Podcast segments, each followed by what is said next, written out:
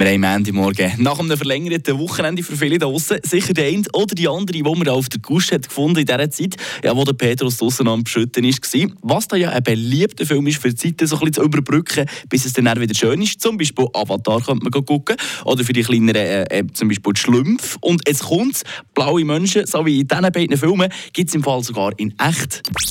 Eine Portion Wissen für einen Start in den Tag. Schlauer in den Tag mit Radio F R. Wir reisen zurück ins neunzehnten Jahrhundert. Dazumal haben in Kentucky mehrere Personen gelebt mit blauer Haut. Und nicht einfach ein bisschen blau, die sind dann permanent blau gewesen. Das berichten mehrere Medien. Grund dafür war eine extrem seltene Krankheit. Und zwar ein richtiger Zungenbrecher. Achtung, ich bin gespannt, ob ich es richtig sagen kann. Methämoglobinämie. Hm? Methämoglobinämie.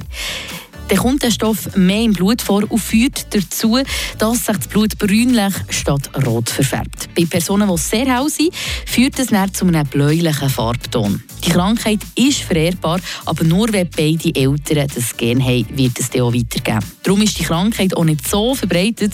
Aber dort in Kentucky hat man dazu mal häufig Leute geheiratet, die mit dem verwandt sind. So ist es also weitergegeben worden und hat zu diesem Volk mit blauer Haut geführt. Die Zunahme der Bevölkerung und die Abnahme des Inzest hat dazu geführt, dass es heute kaum noch Leute dort gibt mit diesem Gendefekt.